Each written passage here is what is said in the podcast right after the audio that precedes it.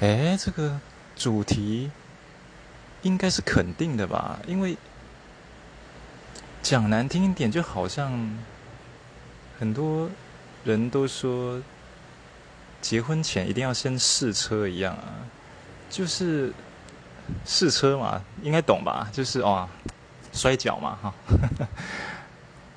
你不先同居的话，你怎么会知道对方的一些？琐事和一些习惯，是不是能跟你呃合得来，或者是会造成一些没有必要的摩擦？一定要先相处过后嘛？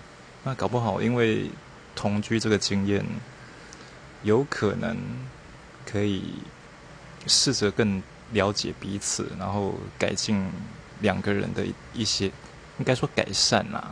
嗯，所以我觉得必须。